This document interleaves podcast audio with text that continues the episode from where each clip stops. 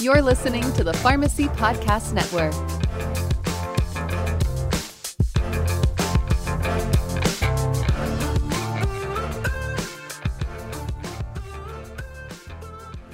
The Supreme Court has spoken, and the pharmacy profession may never be the same.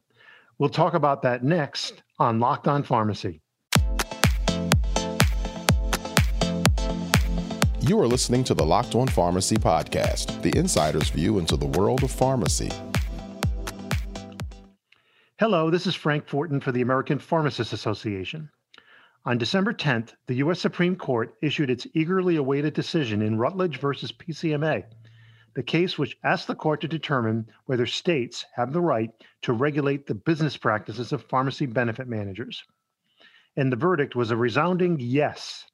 By an eight to nothing margin, the justices ruled that an Arkansas law regulating how PBMs and pharmacies interact with each other may be enforced and was not preempted by the federal law known as ERISA.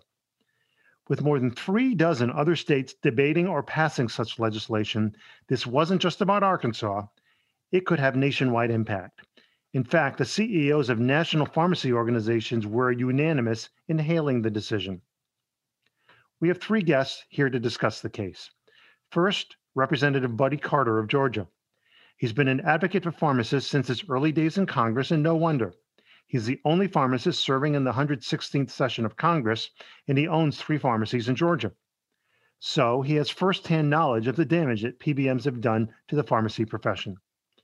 I'm also joined by John Vinson, the CEO of the Arkansas Pharmacists Association. We spoke with John a couple of months ago on the eve of oral arguments. Now we bring him back here to talk about what the ruling means. The case began with an Arkansas law, and it was Arkansas who persevered to bring the case to the nation's highest court. And finally, I'm joined by Scott Knoer, the CEO of the American Pharmacists Association, the largest association in the country representing all of pharmacy. Scott has written and spoken extensively about the negative impact of PBMs on the profession, patients, and employers. So, Congressman, welcome to the program. Um, really a pleasure to have you here. Um, you're no, well known for your work advocating for pharmacists and their patients. What do you think this ruling could mean for pharmacies around the country? Well, there's no question about it. This is big. This is a big, big win for pharmacists. And I say that for a number of reasons. First of all, as a independent retail pharmacist and the owner of um, independent retail pharmacies, I know firsthand and I've experienced firsthand just how tough it is and just how unfair the practices are. So I've seen it from that perspective, the real life perspective, if you will. Secondly, keep in mind, I was a member of the Georgia General Assembly for 10 years, and we passed many laws, many laws um, governing PBMs that were good laws that, that did not apply to plans under ERISA. Uh, the, the, only ones they really applied to were the state health benefit plans, but and, and that was okay, that helped, but really the this ruling and, and this this development is, is so big for pharmacy. And if I could say, I, I don't know if um if anyone on the podcast or any of y'all have ever um, have ever listened or sat in on a Supreme Court hearing. This was my first experience for it, and I, I, because of COVID, we couldn't attend, but we, I sat in on it. And I have to tell you, I was super impressed. Uh, those justices are some smart people. they really are, and you know, our guy representing Arkansas, and and let me just. Um, let me just divert for just a second and say that uh, Arkansas deserves a lot of credit here. They have done an outstanding job, and for them to take this up to the Supreme Court, especially after it was rejected by the Eighth Circuit, um, we, we, just owe them a great deal of, of, of, gratitude, and, and I applaud them for what they've done. And their Attorney General Leslie and, and all of them have done a great job. But um, when Arkansas presented their case to the Supreme Court, I mean, they ripped him up one side and down the other. And it, when it was over, I just thought to myself, we don't stand a chance. And then the other side came up and they did the same exact thing. They ripped him up one side and down the other. And I said, well, maybe we do stand a chance. And I was just so impressed at, at how how well they the Supreme Court handled this. And of course, I was delighted when it was an eight to zero decision. So it really does seem to open the door for some action on state level. Do you think there's any opportunity for doing something on the federal level because of this ruling, or are those completely separate issues? Well, I think it will be more apt for the um, for the states, and, and, and I think that it would pertain to them more. I think there are 38 states now that have um, laws on the books dealing with PBMs. I think you'll see them uh, expand in, in, the number of states. I think that you'll see a number of uh, all the states now to to start this. And and listen, I'm you know I believe in state rights and state sovereignty, so that's okay with me. Now, it will mean something to us on the federal level, and, and that's important to note as well. I think it will give us um, more clout, more ammunition, if you will, to um, to state our case whenever we go before HHS um, to promulgate a new rule or regulation, or whenever we um, are trying to pass legislation that'll be codified that that deals with PBM. So I, I think you know it's it's good all around, but I think more so for the states, it's more significant. You know, you mentioned your personal experience with with pharmacies and pharmacy ownership. Uh, what are um, as an owner, you've experienced this, and what are your uh, APHA members from around the country and specifically in Georgia? what have they been telling you about their experience with PBMs and all their practices that have made life difficult for them? Well, we all have experience. I mean, regardless of whether you're a, a, pharmacy owner or just a staff pharmacist, you you know what's happening, and you know the the the um the practices the, that PBMs have been undertaking, and the the reimbursement's been horrible. They've been redirecting patients, um, you know, with mail order and and with unfair practices that they have been practicing and, and that they've been undertaking, it's had a negative effect on independent retail pharmacists. In fact, over 2,000 pharmacies closed, and, and, and almost 4% of all pharmacies in the independent pharmacies in the nation have closed. So the news is good. The news is, but keep in mind, it, it yes, it's good for pharmacies, but it's good for patient care and it's good for the patients. And that's the key. That's why we're there is is for the patients. Um, and and this will mean that there'll be um, hopefully lower lower prescription drug prices, and I think that it will be that. I think that's what it will result in. Uh, Congressman, one last question: How can um, APHA work with you in order to move things forward and make uh, a, a better experience for patients and for pharmacists? Well, certainly advocacy is extremely important, and particularly grassroots advocacy. I, I tell I tell pharmacists all the time, as well as just, just citizens, you know, um, invite your your congressperson to to your practice setting. Show them the value that you bring to the healthcare system. We as pharmacists under uh, uh, uh underestimate our value a lot, and and we don't do enough in in in really helping to to people to understand just how valuable our services are. Look, 95% of all Americans live within five miles of a pharmacy. Pharmacists are the most accessible healthcare professionals out there. And we do deliver a, a valuable healthcare service, and it is important to our customers. So I, I would I would encourage all the pharmacists to invite their members of Congress, whether it be your senator or your, your congressman, uh, to your practice setting. Let them talk to your patients. Your patients are going to be your your biggest fans, and and they're going to be the ones who who who let everyone know just how how valuable the pharmacist is to their health care. And I imagine this would be applied to any issue, whether it's DIR fees or provider status or any other of the big battles um, that uh, we're fighting along the line. No question about it. Um, you know, all of those are things that are causing copays and, and percentages and prescription drug prices to increase. Um, let's face it, DIR fees are, are nothing more than PBMs making up for lost revenue in other areas and making sure that that um, that they're profitable. And we know how how much they've increased over the years and how they proliferated. And we also know how how destructive they've been to pharmacy and to pharmacists. So all of that is, um, we've got to work on and continue to work on. We can't le- let our foot off the, the gas pedal. We got to continue on because uh, we got a lot of work to do. But I certainly am encouraged, particularly by this ruling. Well, Congressman Buddy Carter from Georgia, we really appreciate your time today. Have a great rest of the day, and we'll see you in the next session. Thank you very much. So, John Vinson, welcome to the program. Uh, welcome back to the program, I should say. We spoke a couple of months ago as uh, the oral arguments were looming. You must be so proud of your Arkansas team right now. Now that you've had a few days to reflect on what happened, what are your thoughts?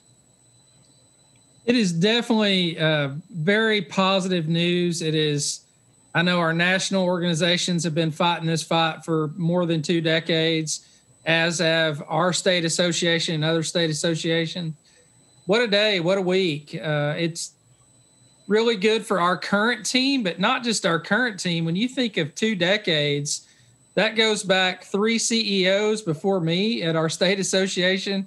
That goes back countless board members, pharmacists, many of whom have even transitioned, sold their stores to the next generation or moved on to other practices. There are just so many people that played a role in, in getting this case to be heard at the highest court in the land. It feels good to get it across the finish line, but we're so appreciative of all of our partners in every state and all those great leaders before that helped us to get us in a position to even have the case heard at the highest court in the land. So, what are your next steps? We have probably three or four next steps. You know, the first thing is to celebrate what's happened, and we've done that. We we, we gave us a day or two to celebrate. Now we're into the next week. The dust has settled a little bit. We are starting to evaluate and look at our existing laws that are on the books to see, you know, how does this court ruling affect our existing laws to see if those can be enforced better, if pharmacies can appeal uh, bad reimbursement mechanisms under the existing laws and to find some relief in employer sponsored plans. Second thing is we while we're looking at those laws, are there any areas where those laws can be tweaked at the state level that there are loopholes that might we might have missed for some of these plans? So we're working on that. And then finally, don't forget while we're here in the first place and move forward and provide patient care and and look and see if there are business opportunities or other opportunities in the private sector outside of the regulatory world where we can implement new models and take advantage of this this new strength of the regulation to actually compete. I know there are a lot of pharmacists that are excited in our state about a new Medicare Part D plan, which is not affected by this ruling because this ruling is specific to employer sponsored insurance. But to actually start a Medicare Part D plan and enroll a, a a payment model that is objective and is understandable and predictable and fair and is a win-win-win for providers, patients, and the and also taxpayers all together. So we we don't want to forget about that. Yes, the regulation is great, but we also need to have, take advantage of that fair playing field to look at for private market solutions as well. Great, thanks, John. Scott Knoer, let's bring you in. And what I want to ask you is so, this was exactly the ruling pharmacists have been hoping for. In your mind, what is the practical effect of this ruling on the everyday lives of pharmacists? I'm going to answer that, Frank. But first of all, I want to make sure, John. I hope people are writing checks for that new building. I know you guys lost your your building to a fire, and uh, if anyone wonders about the value of their state pharmacy organizations, oh my God, this is this is the textbook example. So I know APHA wrote you a check, and I would encourage everybody on this. What's your website, John? Where can they go donate to help you build that building? Either our our main website, arrx.org or our website for the building is arrxphoenix.com. So ARRX T H O E N I X.com. ARRXphoenix.com. And it's Phoenix because it's like the Phoenix Project, rising from the ashes for a new tomorrow for the next hundred years, Scott. So thank you for asking. Well, absolutely, and you know what? We're rising from the PBM ashes, right? Just uh, you know, as of last week. So thank you, uh, uh, uh, John. You're a true pharmacy patriot. So Frank, I think uh, that was. I, I, tend to give long answers to short questions. I sometimes deviate from the script, but I think the question is, what's this really mean for pharmacists? Did I get That's that right, correct. Frank? Yep. This means a lot, you know, and, and uh, John just talked about that. Uh, Congressman Carter talked about that. But, you know, I really look at it, uh, you know, we've had all the, the pharmacy closures. Uh, we've got, you know, we got lots of issues. We have racial disparities in healthcare. We have pharmacy deserts because there's no community pharmacies. So this this is going to help uh, folks who, who want to have a, you know, a, a, business that's sustainable so they can serve their communities. Uh, but, you know, it's not just that. I mean, pharmacies in general are under so much pressure. We read a lot like the Ellen Gabler articles uh, of, of uh, work uh, issues, workplace issues, right? So, you know, huge high volume, unrealistic uh, metrics that pharmacists have to do. It's because of payment models. You know, you can't, it used to be back in the day, uh, you would make a living and you could have time to counsel patients. You could have time to do things. The payment has gotten so tight, and, you know, pharmacists are actually losing money on some things because of PBM shenanigans that uh, that's one of the huge drivers, you know. So I think this is going to have just uh, massive implications. And just like John's going to do in Arkansas, uh, we're going to look all over uh, at, you know, putting the pedal in the metal. I think, uh, you know, uh, Congressman Carter said we're going to, you know, step on the gas and we're not going to let up. But I think this is just, the, hopefully, is the be- beginning of the end uh, for PBM shenanigans. And this is so we can have state laws like John's got and, and, a lot of other states. But uh, you know, this is this is I can't say enough on how big this is and how many opportunities. But I, I think every pharmacist across the country uh, that you know should have breathe a sigh of relief and, and look forward to the future. We got a lot of bad news. Uh, you know, we've just been uh, death by a thousand cuts, and and now this just opens us up to actually we're outgunned, we're outmanned. John was outgunned, he was out lobbied, right? He was out lawyered, uh, but but but they did it. So uh, this is this has got huge practical applications people can have a sustainable business, right? Now we go and we hit payment reform. We get insurers to uh, pay pharmacists. You know, we have state laws for Medicaid. So while this is PBMs, it's just the sort of tip of the iceberg. Payment reform, we need to continue and we need to hit it with everything we've got. Scott, what do you think the uh, there are a lot of beneficiaries, so to speak, to this to this ruling. Um, what? How will uh, employers benefit from this ruling? That's that's a huge thing. This isn't just a win for pharmacy, you know. I think John said that too. This is a win for patients, of course, but this is a win for employers. This is a win for taxpayers. You know, I, I spent nine years at Cleveland Clinic before I came out here to DC and Ohio. You know, we we talked about all the spread pricing, two hundred, and I think it was forty-eight million dollars that Ohio taxpayers paid to the, the big PBMs and they kept that much and it was non-transparent. They had, they had no idea how much money was going to the PBM versus taking care of patients. So I think employers, small employers are not immune from this as well. You know, they, they they don't know they know what they're paying the PBM. They don't know what the actual numbers are for how much it costs to really uh, take care of the, the, the getting medications to patients. So this is this is going to be good for society. It's going to be good for healthcare. It's going to be good for taxpayers. It's going to be good for employers. So this is really and absolutely for patients. So, what is APHA prepared to do next to uh, work with the states and Congress, if necessary, to uh, um, take advantage of, of this ruling? Yeah, you know, we are absolutely thrilled. So, like John, we're we're, we're celebrating. We're not going to slow down, right? And I, there's so many opportunities. We had a strategic planning session a couple of months ago at APHA, and the top three things on our strategic planning association were payment reform, payment reform, and payment reform. That's all these things, right? It's PBM reform, it's DIR fees, and it's also, I'm, I'm, looking on my wall right here at the article I had framed of modern healthcare cover that says pharmacists move to the center of a care revolution. Where we talked, this is examples from Ohio. Again, I use a lot of Ohio examples. Arkansas is clearly the center of the world in pharmacy. So I'm not just talking Ohio because I've been there, but uh, you know, I know the things they're doing with getting payers to to pay um, and uh, you know, I'm, I'm, just I'm thrilled uh, about how this is going to help us uh, with payment reform on so many levels. So many states. Washington has had some sort of provider status since I think 1978, and they're doing some novel things.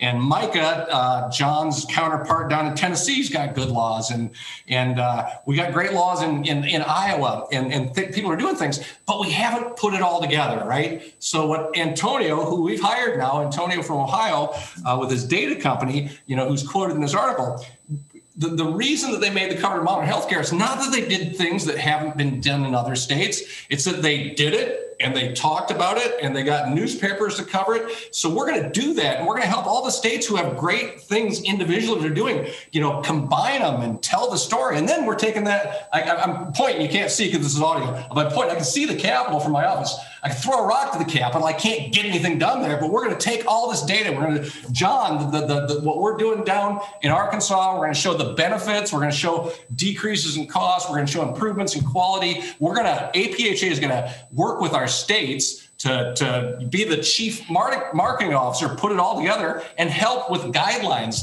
John's got great laws. He's putting together. Well, we're going to help John share them with other states. Thanks, Scott. John, you have the final word. What is the what does the future look like for pharmacy as a result of this? Well, uh, following up with what Scott said about fairness for both the patients, the pharmacists, and also the employers, I just want to give you one concrete example that I got just a couple of weeks ago. An employer in Northeast Arkansas, a prescription drug, a mom takes it to fill it at a, rural pharmacy, and they're paid $50 below cost. That same prescription for that local employer, the patient has good relationship with the pharmacist. Let's see what happens if we go and fill it at a pharmacy owned by the PBM who set these rates they're both the price setter and the price taker. When they fill it at the pharmacy locally owned by the PBM, lo and behold, they pay themselves $100 above cost. So if I'm that local employer, now this state law is enforceable. That's a deceptive trade practice. They can be fined for $10,000 a violation of paying themselves $100 above cost and paying the pharmacy where the real where the patient really wanted to re, receive care $50 below cost. So it brings a fair playing field. They could have paid the local pharmacy a fair rate and saved $50. That's a win win win.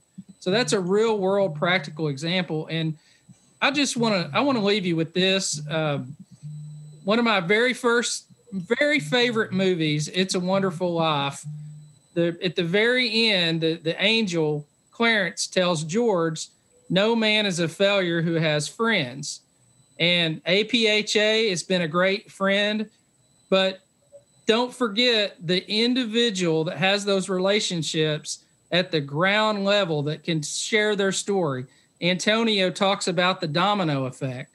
What I want to say is any person out there that's a pharmacist, any patient out there that sees something that is not right can speak up and share that, and we can help amplify that story to get something done, even against all odds in a David or Goliath situation. You can overcome anything when you speak the truth and you speak what is right and what is what is not. You know what is in the best interest of our patients can sometimes overcome money and Wall Street and power when those entities are not implementing what's in the best interest of society. Hey Frank, I know you got a follow-up question there, but I just want to I want to state the obvious. And and John, I, I tell you, I want to thank you on behalf of our profession, our patients, as a taxpayer, as an employer who's seen my healthcare benefits at APHA go up 15% a year for what you've done. Uh, you know, I, I cannot overstate the impact of the relentless tenacity the Arkansas Farmers Association had and what a big deal this is. So thank you, my friend. Thank you too, Scott. Appreciate you. Thank you, Representative Carter, John Vinson, and Scott Knoer. That's it for this edition of Locked On Pharmacy. This is Frank Fortin for the American Pharmacists Association. Thank you for listening. This podcast has been brought to you by the American Pharmacists Association, the largest professional association of pharmacists in the United States.